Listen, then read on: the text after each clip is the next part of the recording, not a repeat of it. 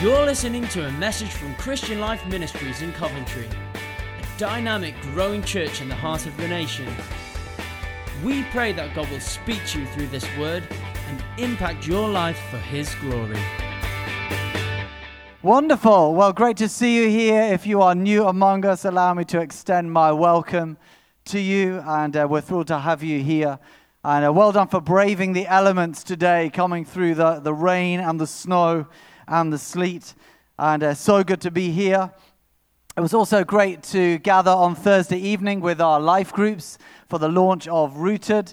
And uh, to those of you who are here, we were so encouraged. And thinking back to four years ago when we just had two life groups here at CLM, I think we're around 28 now, and to gather everyone together and to see and sense that wonderful spirit of Christ centered community of being together and excited to launch this discipleship journey called Rooted. I am doing my devotions.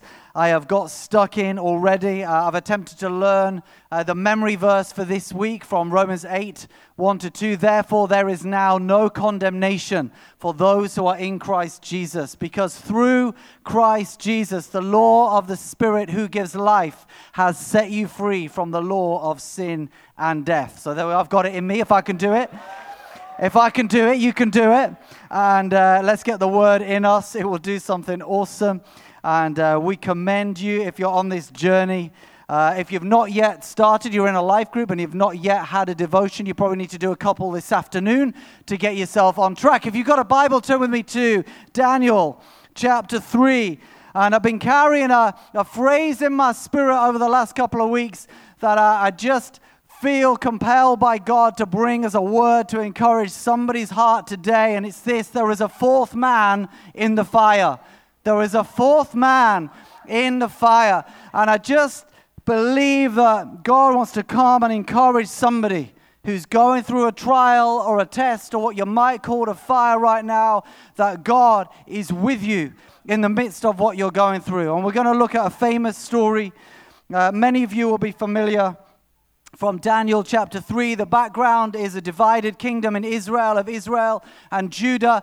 And Judah, being unfaithful to God, uh, were uh, received the judgment of God upon them. And the king of Babylon, Nebuchadnezzar, came against Judah and uh, besieged Judah. And the strong and the able were carried off in exile 600 miles out of Judah and were forced to settle inside of Babylon, subject to the rule of the Babylonians. This is where we are. And so you've got the people of God, if you will, uh, the faithful, those who are serving the living God, but they are in exile in Babylon. This is why the psalmist wrote, By the rivers of Babylon we sat down and wept when we remembered Zion, when we remembered Jerusalem. Some of you are old enough with me to remember Boney M. Mm-hmm. We won't go there. And uh, so, what happens here is that we, we read about God's people in Babylon, in exile, but trying to live according to God's way and God's word. The hero of the book of Daniel is Daniel himself, but he has three companions that are living a similar walk. These are probably guys in their late teens, is the reality and uh, Shadrach, Meshach, and Abednego, as they're called, their, their Jewish Hebrew names were Hananiah, Mishael, Azariah, but in the story, they're called Shadrach, Meshach, and Abednego, which is the names that were given inside of Babylon. And here we are in Daniel 3, and King Nebuchadnezzar has built uh, an idol, a statue that is 90 feet tall, that is made of solid gold. To give you an idea of how high that is, the tallest part of our room here is five times that. This is a massive structure inside of Babylon. And then he calls together all the officials of the nations to, of the nation, sorry, to come and when a certain sound of music uh, is released, they are ordered that the whole nation should come and bow down before this lump of gold that he has created and worship the lump of gold. And worse still, that if they don't do that, the decree is they will be thrown into a burning fiery furnace alive. And then some astrologers come and, and they cause trouble because some of the Hebrews that are exiled inside of Babylon, including our three friends here this morning, refuse to bow down. And they report this to Nebuchadnezzar. And this is what it says in Daniel 3. If you've got your Bible, please uh, break in with me at verse 12, although it will come up on the screen for you. This is what they say to King Nebuchadnezzar There are some Jews whom you've set over the affairs of the province of Babylon Shadrach, Meshach, and Abednego, who pay no attention to you, your majesty. They neither serve your gods nor worship the image of gold you've set up. Furious with rage, Nebuchadnezzar summoned Shadrach, Meshach, and Abednego. So these men were brought before the king. And Nebuchadnezzar said to them, Is it true, Shadrach, Meshach, and Abednego, that you do not serve my gods or worship the image of gold I've set up? Now, when you hear the sound of the horn, flute, zither, lyre, harp, pipe, and all kinds of music, if you are ready to fall down and worship the image I made, very good. But if you do not worship it, you will be thrown immediately into the blazing furnace. Then what God will be able to rescue you from my hand? It's worth holding on to that question for a moment because we're about to see. Shadrach, Meshach, Abednego replied to him, King Nebuchadnezzar, we do not need to defend ourselves before you in this matter. If we are thrown into the blazing furnace, the God we serve is able to deliver us from it, and he will deliver us from your majesty's hand. But even if he does not, we want you to know, your majesty, we will not serve your gods or worship the image of gold you've set up. Then Nebuchadnezzar was furious with Shadrach, Meshach, and Abednego, and his attitude towards them changed. He ordered the furnace heated seven times hotter than usual and commanded some of the strongest soldiers in his army to tie up Shadrach, Meshach, and Abednego and throw them into the blazing furnace. So these men, wearing robes, trousers, turbans, and other clothes, were bound and thrown into the blazing furnace. The king's command was so urgent and the furnace so hot that the flames of fire killed the soldiers who took up Shadrach, Meshach, and Abednego. And these three men, firmly tied, fell into the blazing furnace. Then King Nebuchadnezzar leapt to his feet in amazement and asked his advisers, Were there not three men we tied up and threw into the fire? They replied, Certainly, Your Majesty. He said, Look, I see four men walking around in the fire, unbound and unharmed and the fourth looks like a son of the gods, or New King James, the Son of God. Nebuchadnezzar then approached the opening of the blazing furnace and shouted, Shadrach, Meshach, Abednego, servants of the Most High God, come out, come here. So Shadrach, Meshach, and Abednego came out of the fire, and the satraps, prefects, governors, and royal advisers crowded around them. They saw that the fire had not harmed their bodies, nor was a hair of their head singed. Their robes were not scorched, and there was no smell of fire on them. Then Nebuchadnezzar said, Praise be to the God of Shadrach, Meshach, and Abednego, who has sent his angel and rescued his servants. They trusted in him and defied the king's command and were willing to give up their lives rather than serve or worship any God except their own God. Therefore, I decree that the people of any nation or language who say anything against the God of Shadrach, Meshach, and Abednego be cut into pieces, and their houses be turned into piles of rubble. For no other God can save in this way. Then the king promoted Shadrach, Meshach, and Abednego in the province of Babylon. This is the word of the Lord. Wow, what an incredible story. I mean, you, you may think that we have some slightly out of control world leaders. Let me tell you, Nebuchadnezzar was unhinged. He was deranged. He not only made this statue, he said that if you didn't bow down, you'd be thrown in the fiery furnace. But what an incredible story of our three friends here today. A fourth man was in the fire. The Bible says that Nebuchadnezzar called it one that looked like the Son of the gods or the Son of God. But when they came out, he said, God has sent his angel to be with you. You know, I don't know, the Bible's not clear whether it was an angel or whether it was Christ himself. It is understood, sometimes implied, although never actually expressed, that Christ, who came in flesh in Bethlehem, the eternal Word of God, God the Son, who existed in the beginning with the Father and the Holy Spirit, that He came and made His dwelling among us in Bethlehem. But it's also understood and believed that in the Old Testament times, there are rare occasions where He came Himself and encountered somebody. It's called a Christophany when Christ appears outside of that time 2,000 years ago. The commander of the Lord's army that confronts Joshua probably Christ appearing to Joshua. It says that Jacob in the book of Genesis wrestled with a man, and it says that, that he refused to give him his name, but the man said, You have wrestled with God. Is this not Christ that then blesses Jacob? Melchizedek, who appears before Abraham, and, and it says he was uh, the, the high priest of God who brought out the bread and the wine, and to whom Abraham gave a tenth of everything he had. Is this not Christ appearing to Abraham? It is my personal conviction it was. And quite possibly, this is Christ appearing with our friends in the fiery furnace. Maybe it was an angel. But as Ronald Wallace says in his commentary, although likely to be Christ himself, the presence of the divine figure is no doubt meant to be taken as the fulfillment of God's promise of companionship with his people when they pass through tribulation. I've come here today to say to somebody there's a fourth man in the fire. Somebody might be going through a challenge, through the, the, the heat of circumstance, the pain of confusion the diagnosis that has come your way, or the threat of redundancy, or, some relational challenge. I don't know what you might be going through, but I want to say to you today there's a fourth man in the fire. Five thoughts for us today. Firstly, they refused to bow down, but they entered the fire anyway. You know, I don't know, but maybe we might sometimes think if we do things God's way, we'll never face a challenge. I don't know if you think that. If you know anything of maturity of what it is to be a Christian, you'll understand that's not the reality. We're not promised a charmed life with no challenge. We're promised that He'll be with us through the challenges. Now, hear me right. If we don't do things God's way, we are more likely to bring trouble upon ourselves. Typically, sin will take us further than we ever wanted to go, keep us longer than we ever wanted to stay, and cost us more than we ever wanted to pay. But even so, the godly life is not a challenge free life.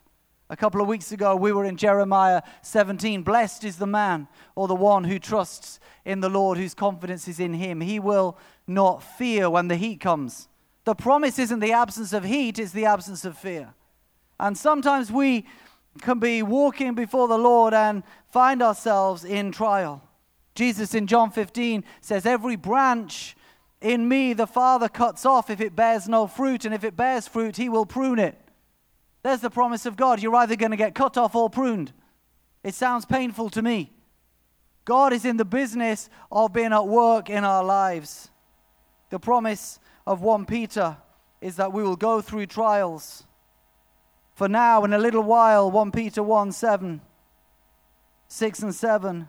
You may have to suffer grief through all kinds of trials. These have come.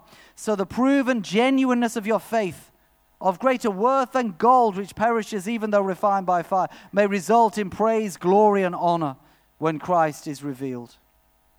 These guys refused to worship Nebuchadnezzar's idol, but they were thrown into the fire anyway. You know, I have to admit, having been following Jesus for 30 years, I can look back on my life and say many fires that I walked through were of my own making my own stupidity, my own sin, my own rebellion. That I, some of the fires I walked through, I didn't need to walk through.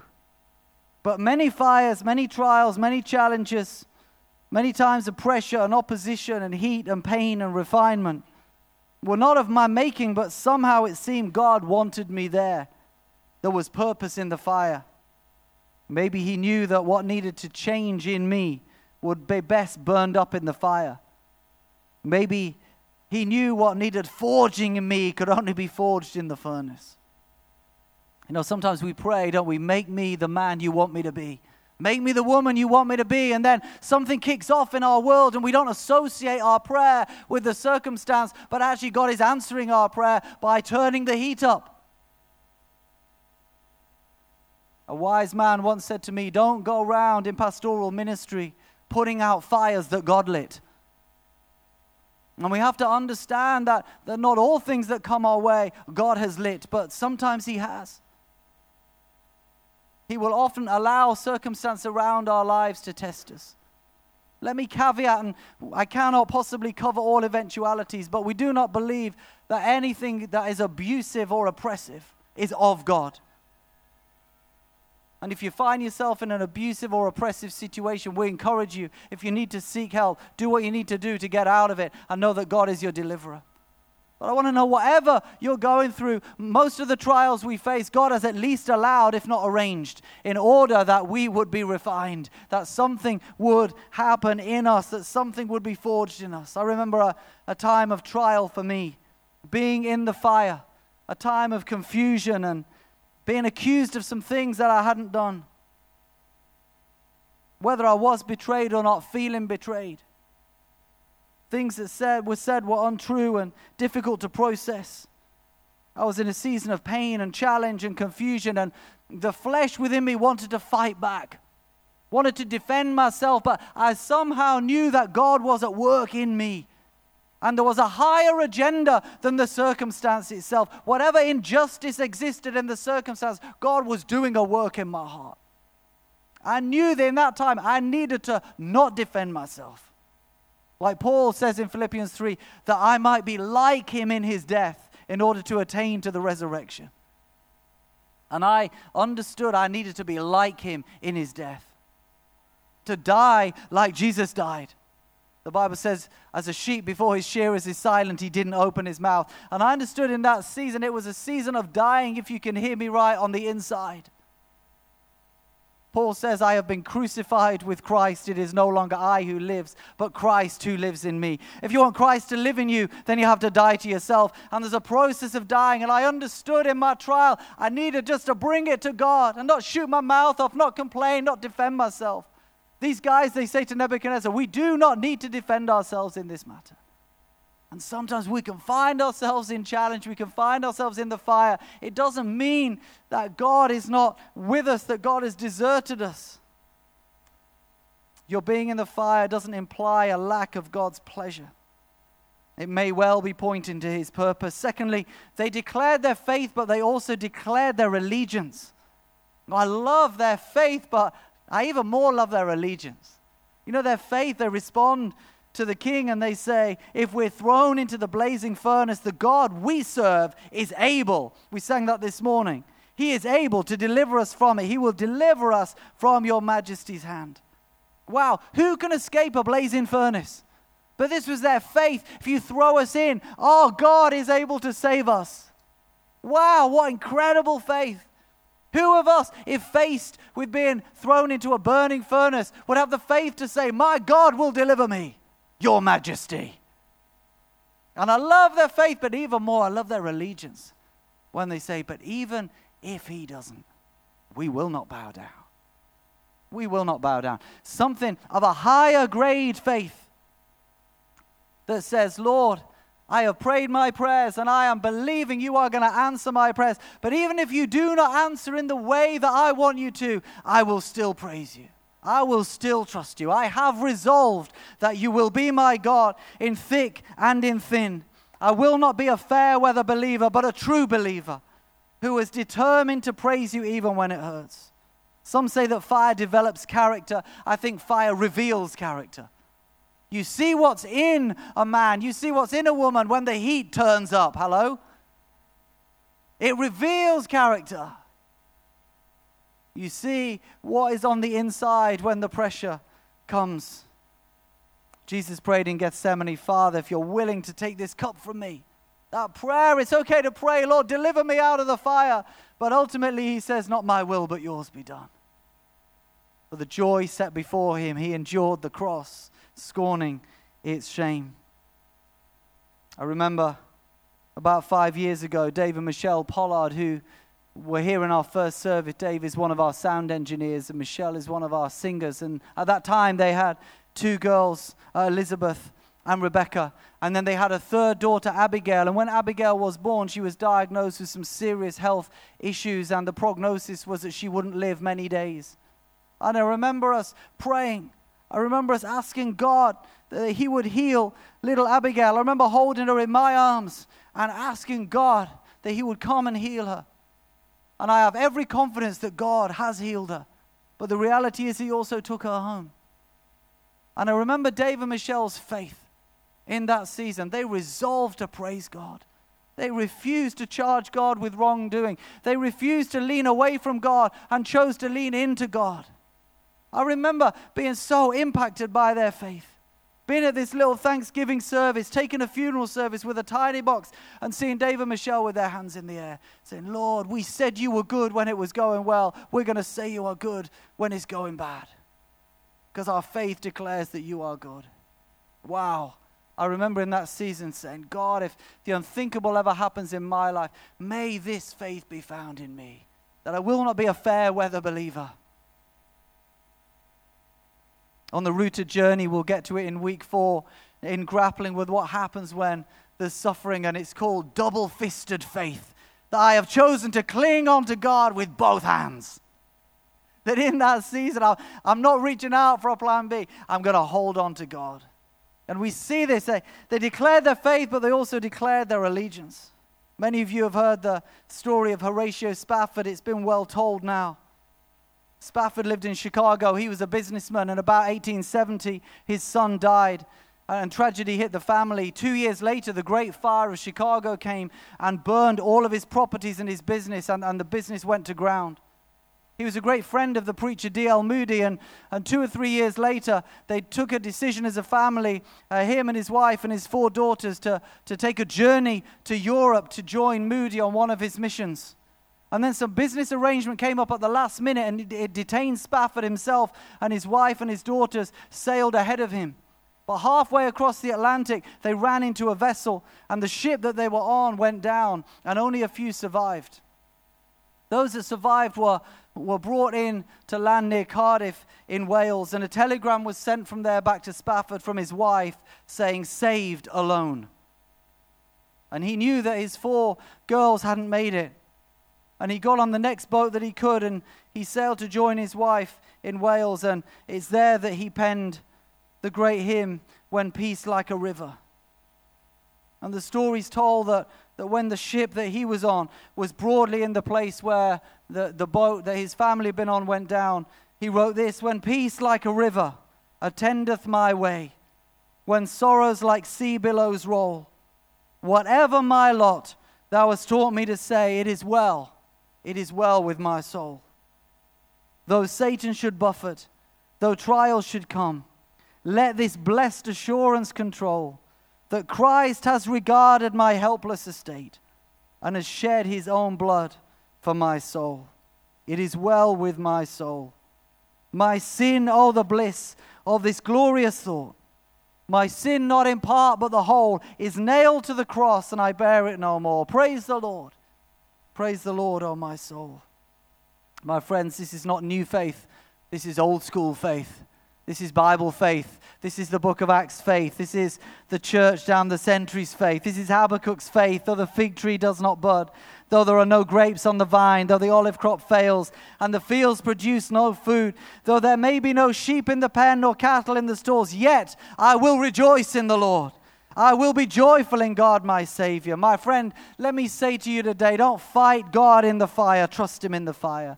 And let me tell you why. Because they were in the fire, but they were not alone. There was a fourth man in the fire. I don't know if it has ever occurred to you, but our God is the God of the fire. Hebrews says He is a consuming fire. When He met Moses, there was a burning bush that was filled with fire. When the Holy Spirit poured out on Pentecost, it sounded like a mighty rushing wind, but it appeared as tongues of. On that day of judgment, it says our lives will be tested and, and what we have done will be proved by the. God is a God of the fire. Let me tell you, they turned up the furnace seven times hotter, and God was right at home in that place.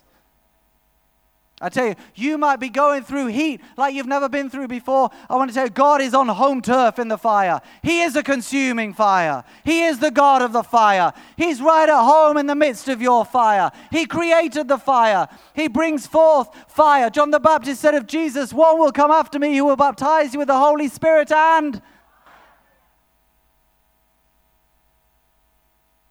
There's a fourth man in the fire. We can move to the third point. They were in the fire, but they were not alone.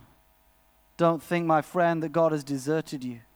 His promise is He will never leave you nor forsake you. He is with you in the good, but He is also with you in the bad. Psalm 23 Even though I walk, David says, through the valley of the shadow of death, I will fear no evil because you are. Let's say it together. Because you are with me. Say it again. Because you are with me. Say it again. Because you are with me. Turn to your neighbor and say, Because he is with you. God, it seems that He promises He will never leave us nor forsake us. And yet, in the midst of the trial, in the midst of the fire, in the midst of the valley, and let's just take a moment to understand even though I walk through the valley, valleys are for walking through, not for dying in. You might be in a valley right now, you will come out the other side. Valleys are not a destination, they're part of the journey. I will fear no evil. Why? Because you are with me. You are with me. He is with us. Pastor Esther opening our service today in Isaiah 43 when you pass through the waters, I will be with you. When you pass through the rivers, they'll not sweep over you. When you walk through the fire, you'll not be burned. The flames will not set you ablaze. For I, the Lord your God, am your Savior. The promise to be with us. See, the great key when we go through the fire is not to apportion blame, but to find the fourth man. You know, some of us, we are prone to want to understand why is this happening to me?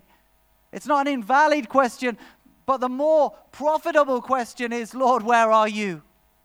And how can I respond? You know, sometimes we things kick off and we try and understand why is this happening? Whose fault is this? Some of us we're blame merchants. When something goes wrong, we have to find someone to blame. It's our personality, it's how we respond. And we have to understand there's a fourth man with us. The question isn't primarily why, but where and how. I can remember many years ago, and compared to, to what many of you are, are facing, it seems utterly trivial, but as a 21 year old, it was a test for me Someone had graciously given me a, a, car, but I was doing an internship with a church, and I, to say that money was too tight to mention was an understatement. I literally, um, I, I was, my budget was so tight as to be ridiculous. You ever tried living off 5p a day? You know, it was like, and yeah, I'm trying to run this car, and it was just a crazy situation. There was too much month at the end of the money. Who knows what I'm talking about? And I remember, you know, I'm driving this car and then this car started to go horribly wrong. When I say somebody bought me the car, somebody gave me some money to get a car and I chose the car. And I remember this car started to go wrong, and it, I mean, everything that could go wrong did go wrong. I remember like it would be to be parked up on my parents' drive, and I'd do some extra work, or I'd try and do something just to get the money to, to sort it out and get it fixed, get it back on the road. And this went on time after time after time. I remember at the end crying out to God and saying, Oh, God, just help me understand what's going wrong. I was like, Lord, is this, is this, are you testing me to prove my faith? Is the devil having a go at me and should I rebuke him? Or did I just make a stupid mistake in buying this Ford Fiesta?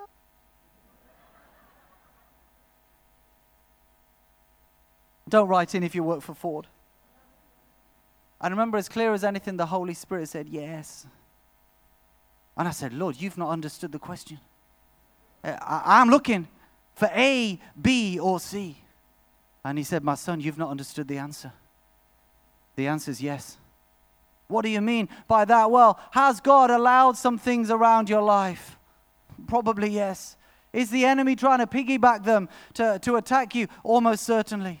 Has somebody somewhere, maybe even you, conspired in the circumstances? That's also possible.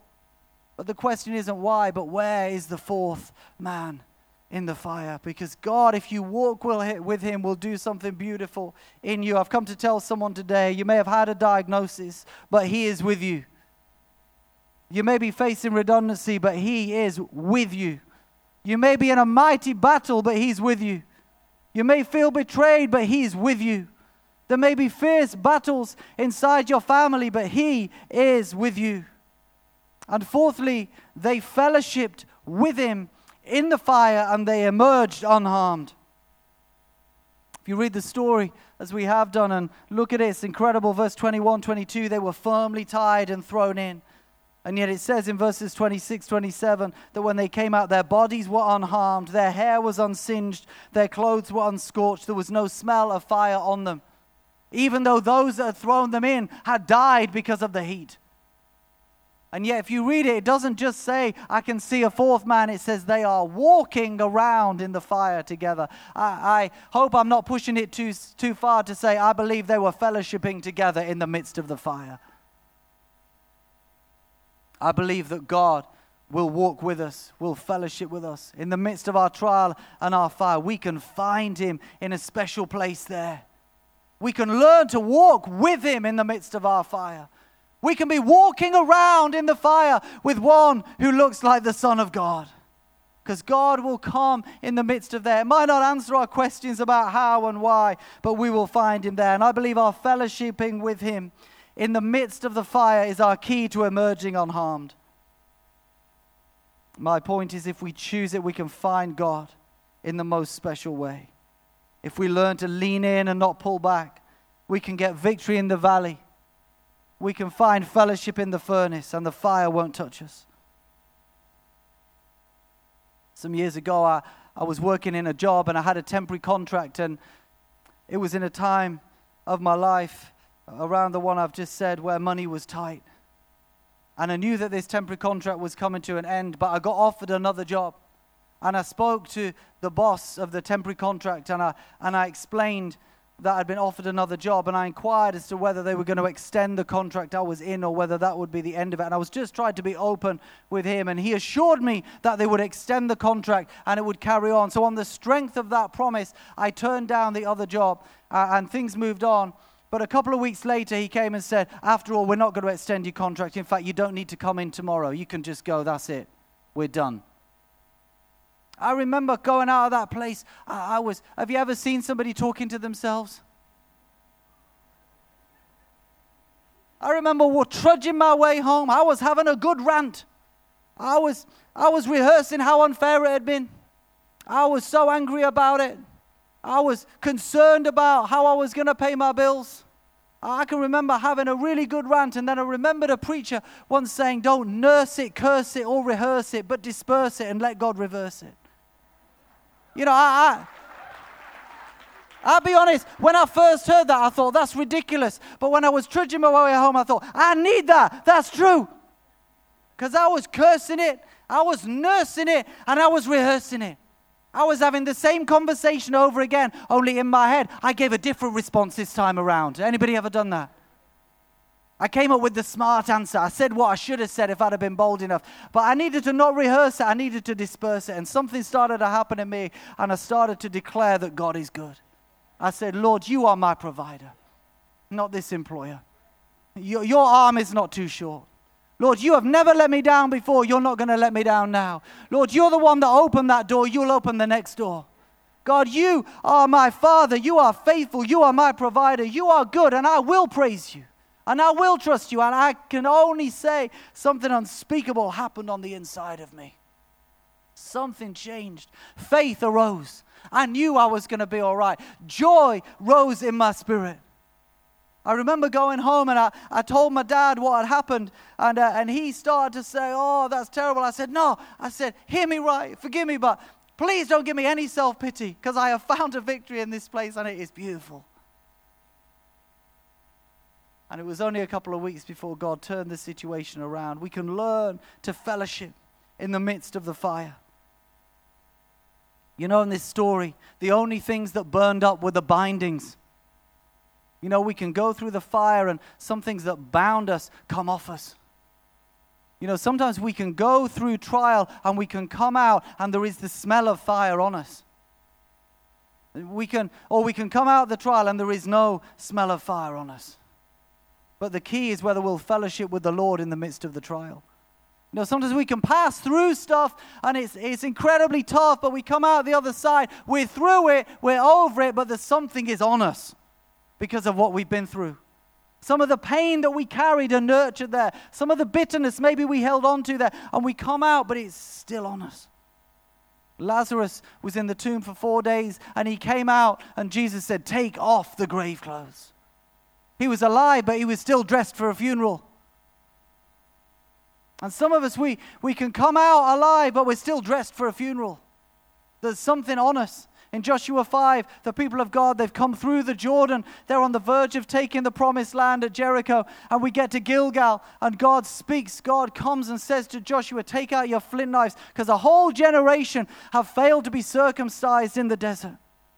And they have this incredible time where they renew covenant with God because a whole generation that have been born in the desert and never even been in Egypt, they're in they're on the verge of taking the promised land and they can't even see, but God can see there's something on them.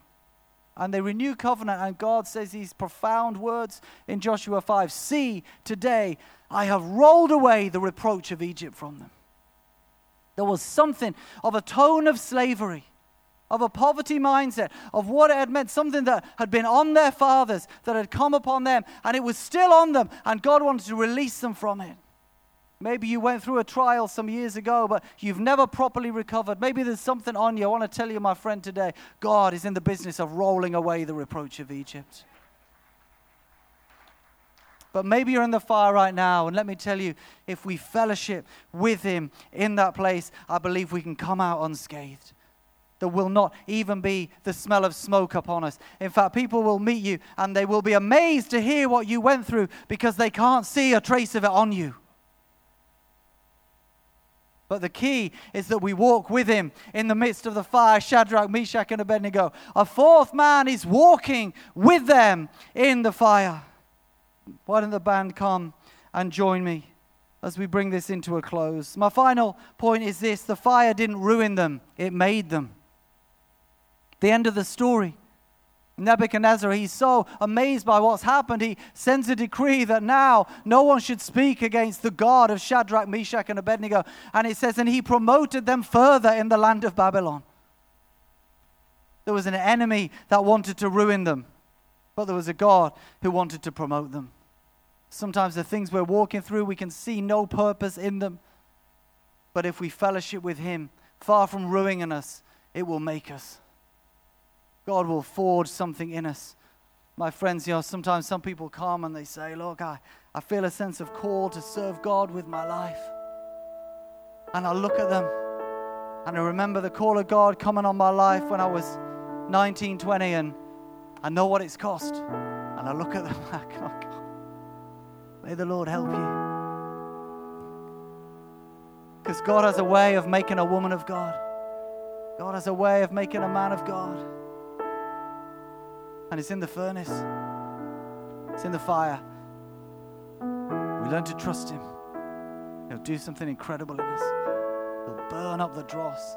He'll refine us. He'll refine our faith. But we won't get there without the heat.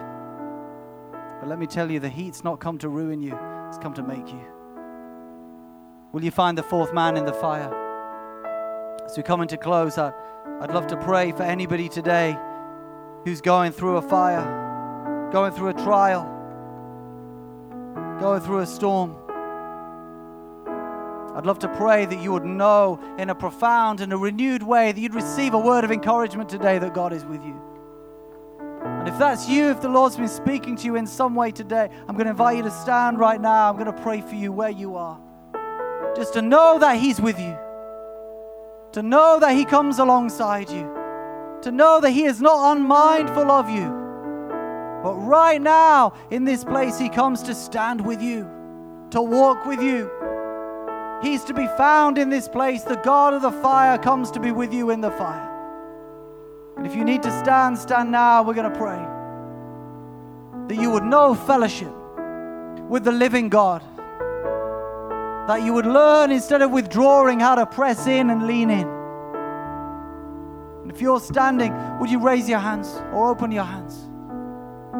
If someone near you is stood, want to reach out a hand towards them and pray for them. And I pray, Holy Spirit, would you come alongside right now in a special way? I pray, God, that, that our friends, our brothers and sisters, they would know your proximity. They would know that you are near. They would know that you are with them. They would know, God Almighty, that you have not deserted them, but you come closer than ever. And I pray that in the midst of their trial and their storm, they would know you coming close and doing something wonderful and beautiful and powerful and transformational, that there would be a new revelation of you to them. that they would come out the other side. And as many have testified, would say, God, if I could choose, I would not have chosen to go through it, but neither would I be without what it has brought me on the other side. And I pray, come right now and minister to your people. May they know there is a fourth man. May they know there is one that comes to walk with them. And where you are, just receive the companionship of the Holy Spirit the paraclete, the one who comes alongside, your advocate and your companion. Just know his closeness to you. Know how mindful he is of you. Maybe you felt a bit deserted, but know that the absolute opposite is true in these moments that God is very mindful of you right now. Put your hand in his hand and know his fellowship.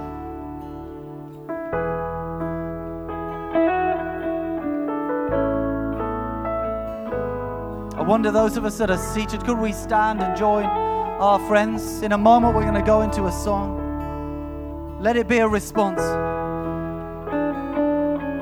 I'd like to ask one final thing. There are some of us here today, and the Lord has been speaking to you because maybe in your trial you've somehow withdrawn from God. Maybe you've even felt angry with God. Maybe you've turned away or just pulled back.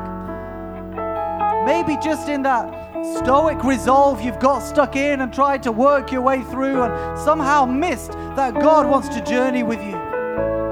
You're listening to this message today and you're kind of waking up going, How is it that I face this without drawing God in?